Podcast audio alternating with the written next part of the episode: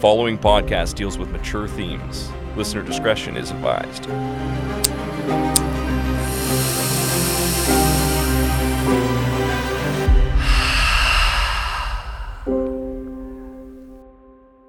If you have any information that can help bring Kandice home, please come forward to police or you can remain anonymous by reporting to Crime Stoppers.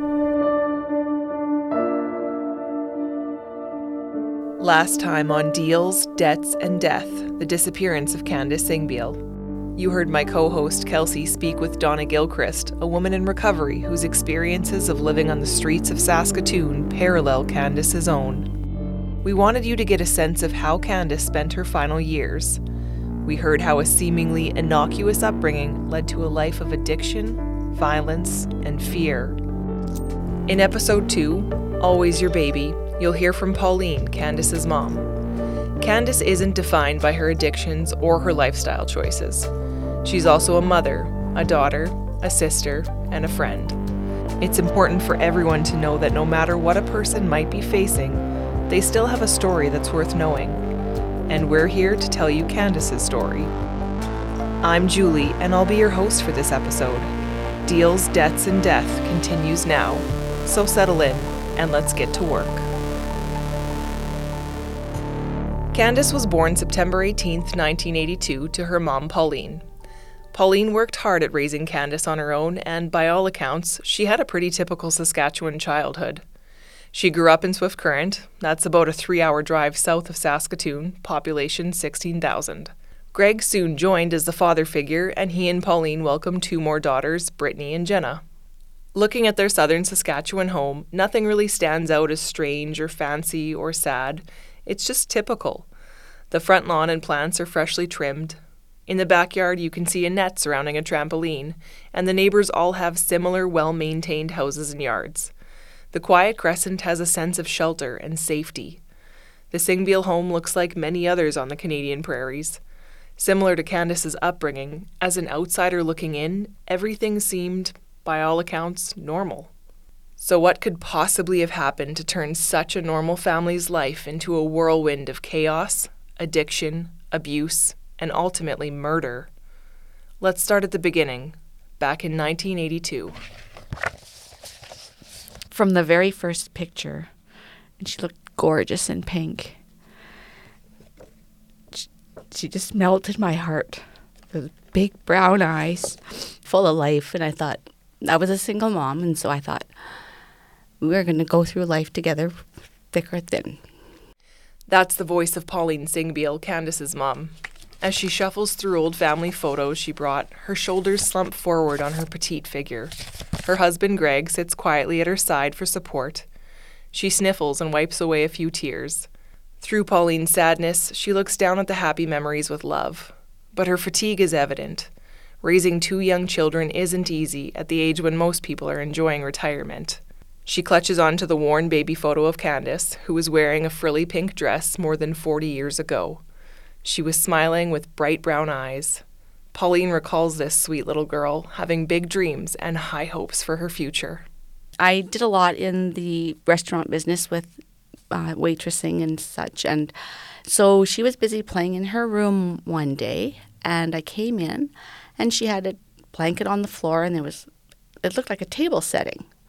And I said, Oh, oh what are you doing? She goes, Oh, I'm playing restaurant.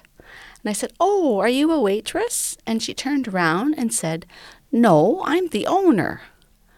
So from that point on, I knew that she had high expectations of herself and she, you know, she wanted to be successful. So that was, that was, made me feel so good.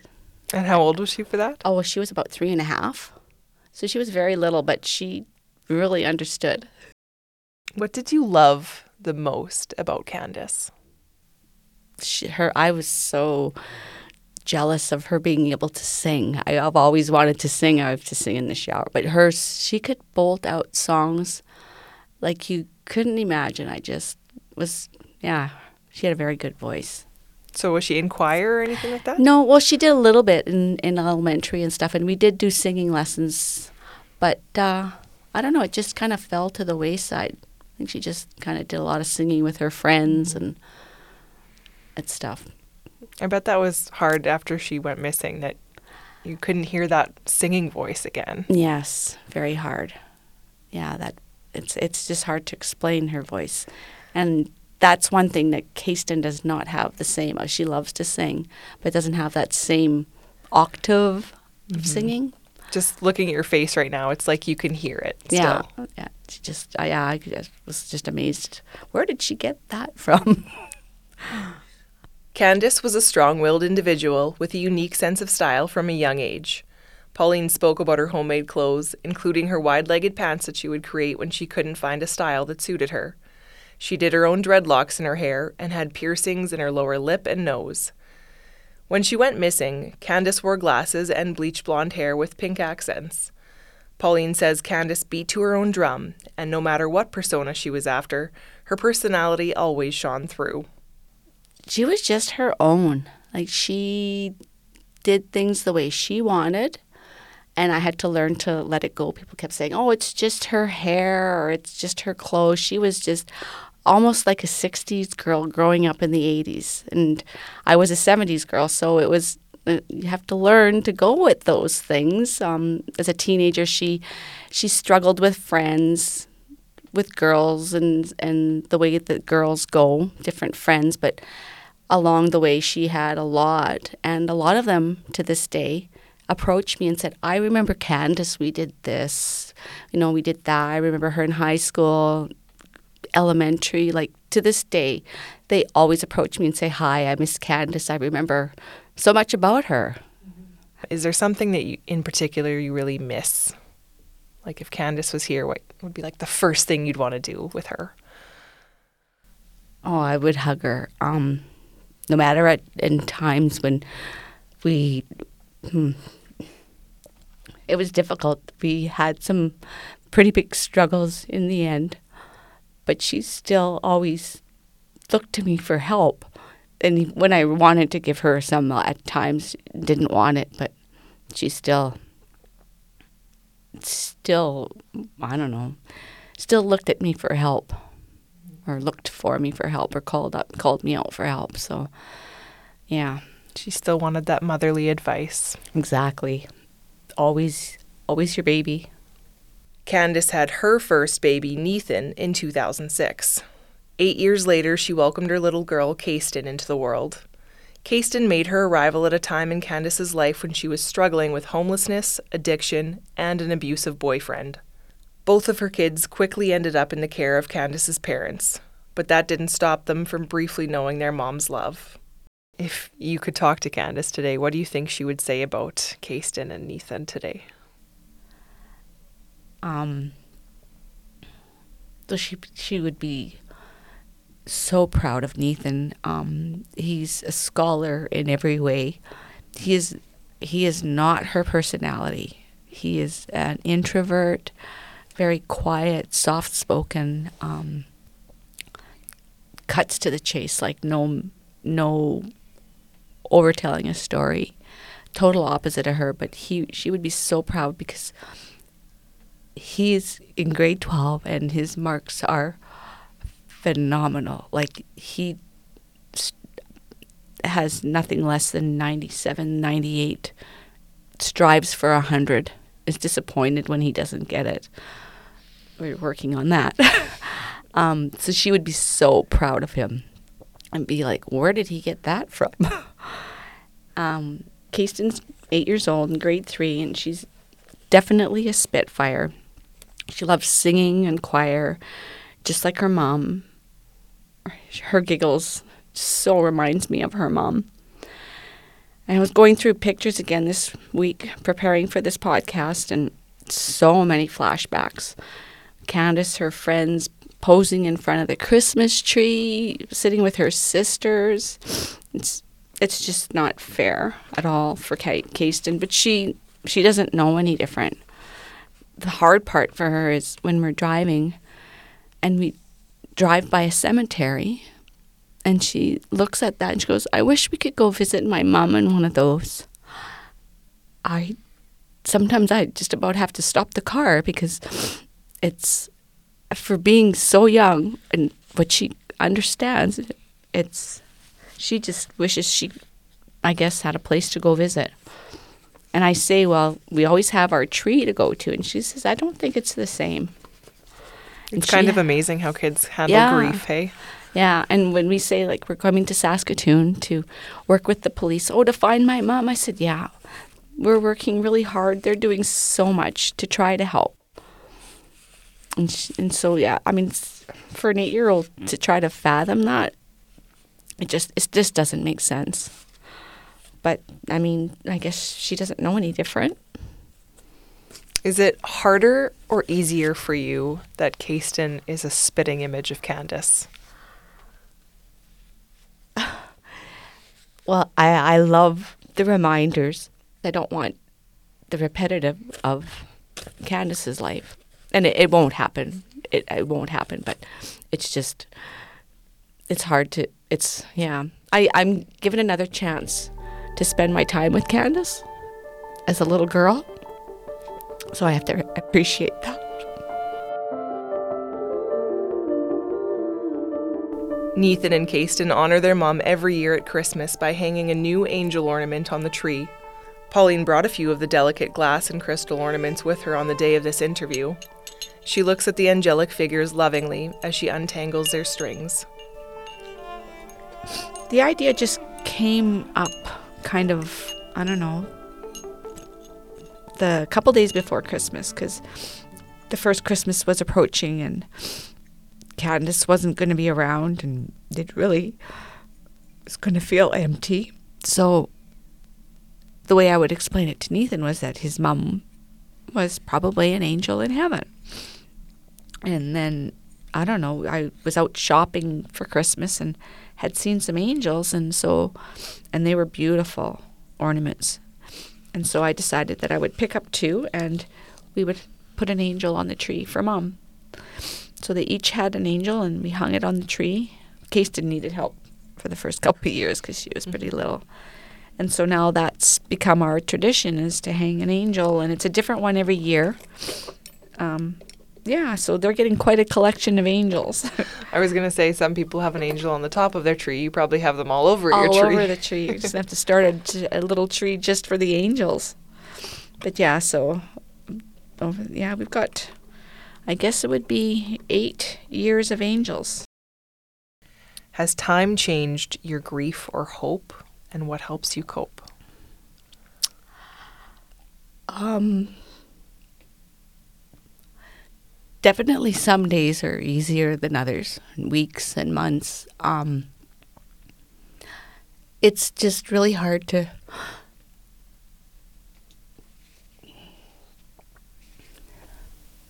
Take your time. It seems like every time I s- try to get go forward, like this is the way life is. This is our journey. Something keeps coming back to remind us, and it's not a bad thing. Because you feel guilty if you not stop remembering, but if you you feel like you can't grieve anymore, and if you, it's hard. I think the the biggest thing is like we love her and miss her, and we wish that she was a part of so many of our memories. Like we've had weddings, we've had new babies in the family, anniversaries, and she's just not here, right? And it's it's such a sadness that for her story, and, and she just deserved so much better, and her children too. So even though you might your grief might change a little bit, that void is always still there. That void is always there. Yeah. We do family pictures. We try to make sure that everybody's there, but there's always an empty spot.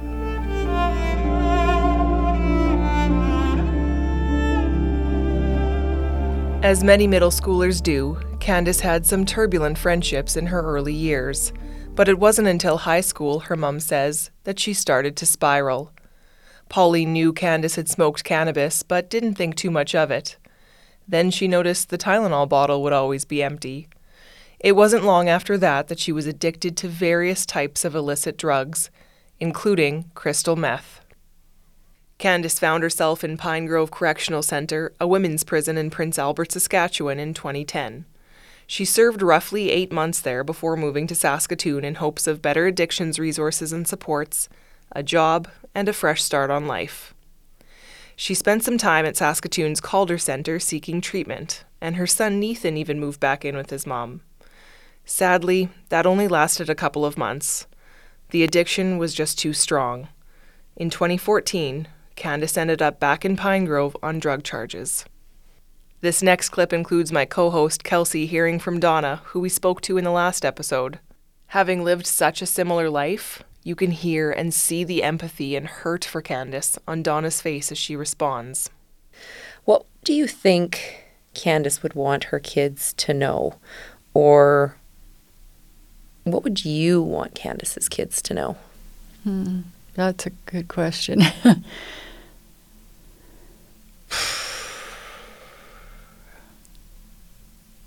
I think I think given the fact that she, you know, had gone to treatment, um, I think she was trying. And I think that something that people have a hard time understanding is just how hard it is, no matter how badly you want it.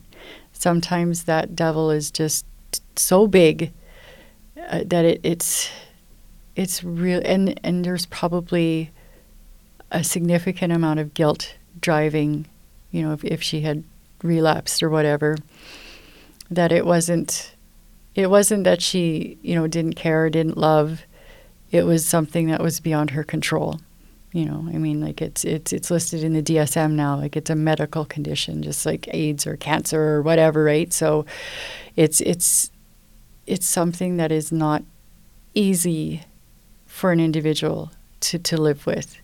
But oftentimes we're treated like you should just get over it, or, you know, one time in treatment, you should be cured. That's very rarely the case. Yeah, she was wanting to wanting to be better, wanting to have a place of her own and wanted her son to come move in with her and to start her life here brand new. Was, mm-hmm. I could see the hope was in her eyes. Like I'm going to get better not realizing how difficult that might be at what she had gone through. And you were hopeful as well. Oh, ab- absolutely. Like you never, you never want to give up hope. I mean, that might have been a little bit of denial again, but not realizing the extent of the drugs and how they can psychologically change a person. Um, she was very good at being able to hide that, but I could see that she she really who wants to be not with her children or not want to be better, right? She really, really wanted it.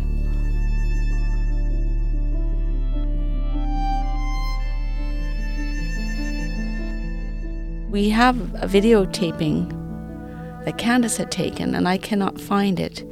One of the last times that she had come to visit, and they were playing floor hockey, or not floor hockey, sorry, they were playing um, air hockey and having a lot of fun and laughing and um, we have a few videos on Facebook when they do those Snapchat pictures, and she she loved doing that, just sitting with and chilling with him and doing those crazy things on the phone. So we have a few of those that are really good to be able to look back and show him and good reminders for him.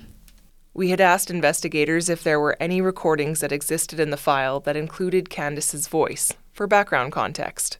Coincidentally, that lost video of the air hockey match is exactly what they provided us with. What, what uh, period is it? The third. Who's got eight goals? Me. How many do you need to win? One, one. So I'm probably gonna lose this hockey game. Yeah, yeah. Are you ready? No, no, yeah, yeah. No. All right, here we go. Yeah. Yeah. Yeah. Yeah. You're throwing me off yelling around. Yeah. Yeah. Oh! Yeah! Yeah! I'm going to win my first game! I don't know about that. Don't talk till you do. called. Count Your Chickens Before They Hatch. I'm 0 and 4 on this thing. What? You've lost four games already? This is your Christmas present. You have to win. Yeah. Whoa! That was close. I almost scored on myself and give you the point. To make me 1 and 4 to make you 0 and 1. No, no, no, no. No, no, no, no. Hey, hey, hey. I want one one. When did you see the switch where things kind of took a downward turn for Kandice in Saskatoon? Um, it was it was before Kasten was born. She would different phone calls, different numbers on her call, in a hurry, um, very scattered. I mean, the the term that my daughters and I want to say was like almost schizoaffective. Um, they they seem to understand a lot of the terminology that goes with that. Because when she would come to visit, we didn't know who was coming through the door. We didn't know what personality was coming through the door because it it got to be scary because the drugs affecting your mental health and self medicating and like the addiction and part of not on the drugs or needing the drugs or what the drugs are doing. Very scary. Um, and then when she told me she was pregnant i cried for eight months. I yeah. And um, we had met him a couple times. He seemed very level headed when she had the baby and her emotions were up and down and stuff. He seemed to be the one reasoning. But then she would tell her grandma, Greg's mom, that like he beat me up. He beats me up. And I- went into the hospital early because he beat me up. Um, she never told me that, but she, and I, I don't know why she didn't. Maybe because she knew I would lose so much disrespect for him. And when I did ask him, Did you hurt Kandice and that's why the baby was born? He admitted to it. She was born two months premature. So she was in the NICU for a month and we would come visit, but we um, often didn't didn't let her know we were here because she was very um, scared. Scared that she would lose the baby. Um, scared that we might intervene. And so then, when the baby was ready to be released at one month old, or yeah, one month old out of the NICU, we got a call from social services that we need to come pick up the baby. Kandice was not happy, and I don't I don't blame her. And she would, would was really mad at me, and I said, Kandice, honey, I didn't, we didn't step in. They called us. They red flagged you for some reason. And being in the state of mind with being involved in drugs and stuff, she, it was very very difficult. So then she begged, like we were ready to leave in the car, and she was begging with her worker please let me have my baby for a month. I promise I'll do the program. So there's a program here called Baby Steps where mom can go with baby, they're monitored, make sure that they're clean and trying to get the help that they can. This video of Kandice talking to her new daughter was taken while she was in the program. In it, we see a small newborn baby wearing a cozy onesie covered in stars. Baby Kasten lies on a green blanket in soft yellow light. Kandice gushes over her as she shakes a rattle toy above and softly strokes Kasten's little cheek with one finger. Today, it remains a treasure to the Singbeil family. Hello, baby. Hello, baby. Who are you thinking about? Hi, Nathan. Are you thinking about your brother? Hey? Should we go see your grandma and papa and your brother? Do you want to go see your brother? Yes, I love my brother. I love Nathan. Oh, Do you love him? I love you. round and round the garden like a teddy bear. One step, two step, tickle under there. Are you tired? Okay, let's cuddle. I'm going to bed now. I love you. Mwah. These precious moments between Kandice and Kasten were rare and tragically cut short. Kandice spent only three weeks in the program before her addiction came creeping back in. Then she would call me and was upset because they said I was dirty and it was from the first time and not the second time. It was still in my system. Excuses, right? And I said, Well, she goes, I can't do this anymore. I can't stay here. So I said, Send baby here. We'll watch her. We'll take care of her. You do what you need to do. So then that happened. She was very upset when we came in the second month to come get baby.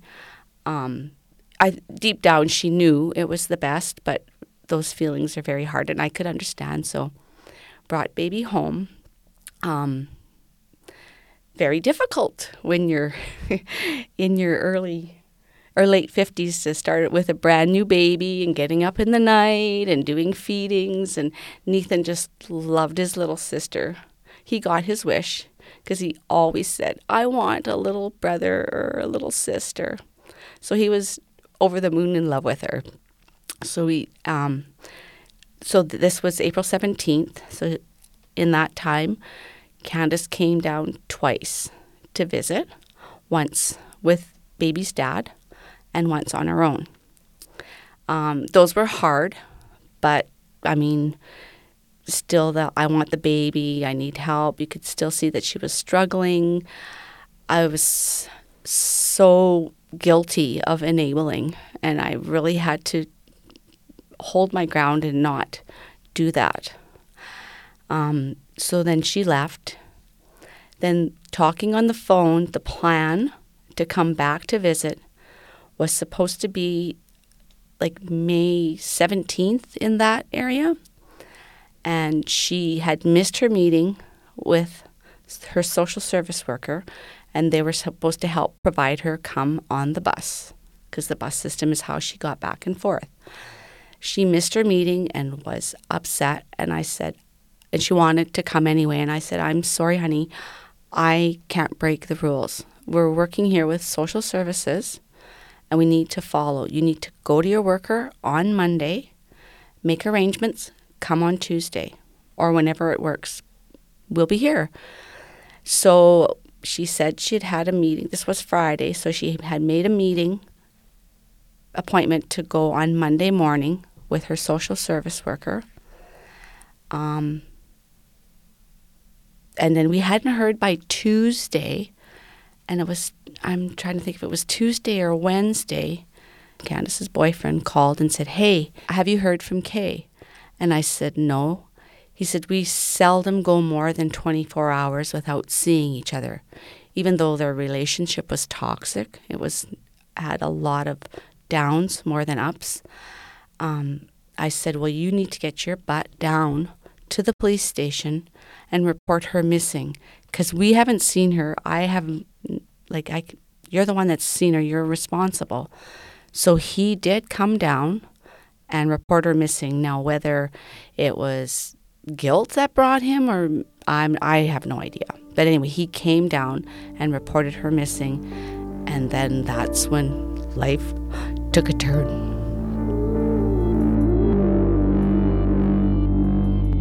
Coming up in episode 3, we hear from the investigators who were first on the case when Kandice was reported missing, but it quickly turned from a missing person file into a homicide investigation.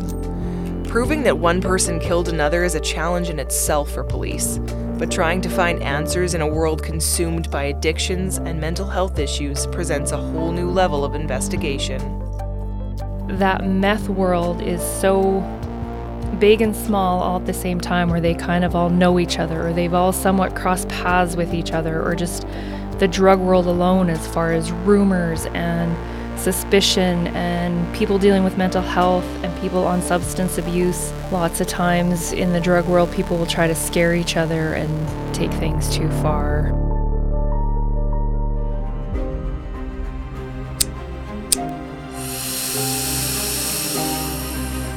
That's next time on Deals, Debts, and Death.